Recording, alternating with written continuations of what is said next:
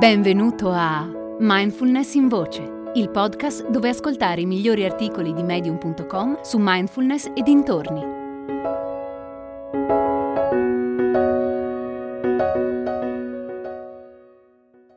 Meditare non basta di Jeff Valdivia. Mentre in Occidente si fa un gran parlare dei benefici della mindfulness, c'è un suo aspetto poco conosciuto al quale raramente si accenna. Pratico tutti i giorni da circa tre anni e l'ho sperimentato sulla mia pelle.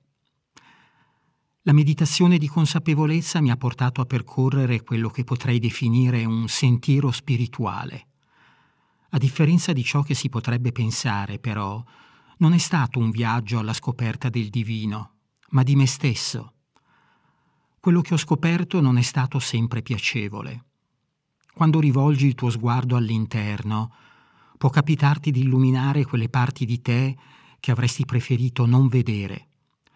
Il fatto è che la meditazione non aiuta soltanto a conoscere se stessi, aiuta anche a conoscere cosa vuol dire essere umani. La meditazione ci svela un mondo e la conoscenza di quel mondo non è sempre tutta rose e fiori. È una conoscenza che può suscitare domande anche sul senso della vita. E se non abbiamo le risposte, la meditazione può farci sentire smarriti e disorientati. Lo chiamo il lato oscuro della meditazione.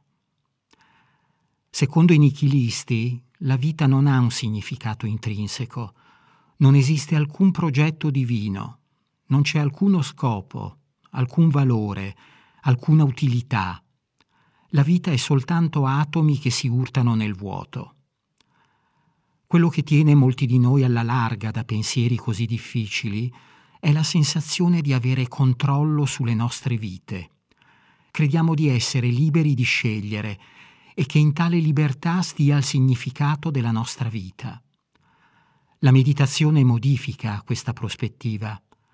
Come sa bene chi ha meditato anche solo per qualche minuto, la mente è molto meno controllabile di quanto crediamo. Quando iniziamo a meditare è abbastanza normale che la mente si distragga.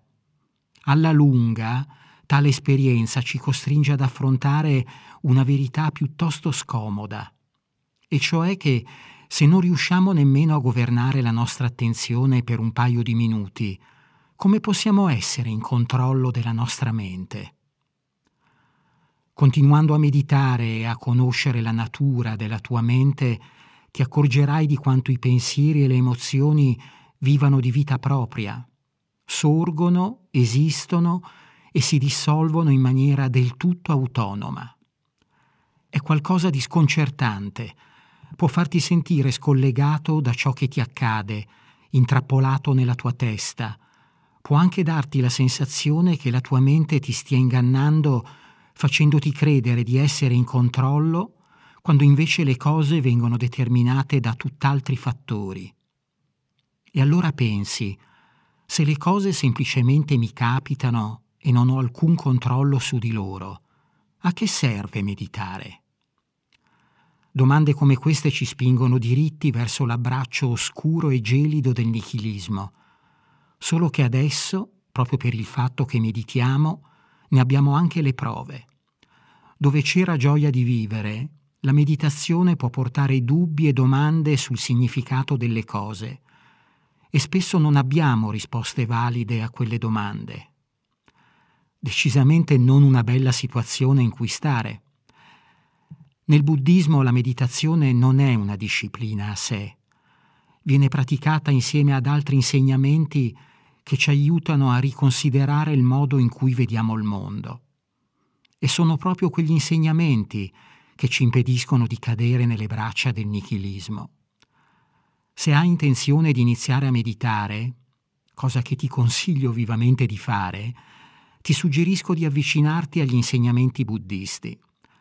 Non solo sono interessanti e molto pratici, ma ti possono anche aiutare quando incontrerai l'inevitabile crisi esistenziale che ti attende lungo il percorso meditativo. Gran parte di ciò che so del buddismo l'ho imparato da Joseph Goldstein, un insegnante di meditazione piuttosto conosciuto in Occidente. In rete si possono trovare le registrazioni di alcuni suoi discorsi sui temi fondanti del buddismo. A questo punto potresti legittimamente chiederti se l'impegno e in un certo senso il rischio che la meditazione comporta ne valgano la pena. Dal mio punto di vista sì. In tutto quello che facciamo c'è una dose di rischio.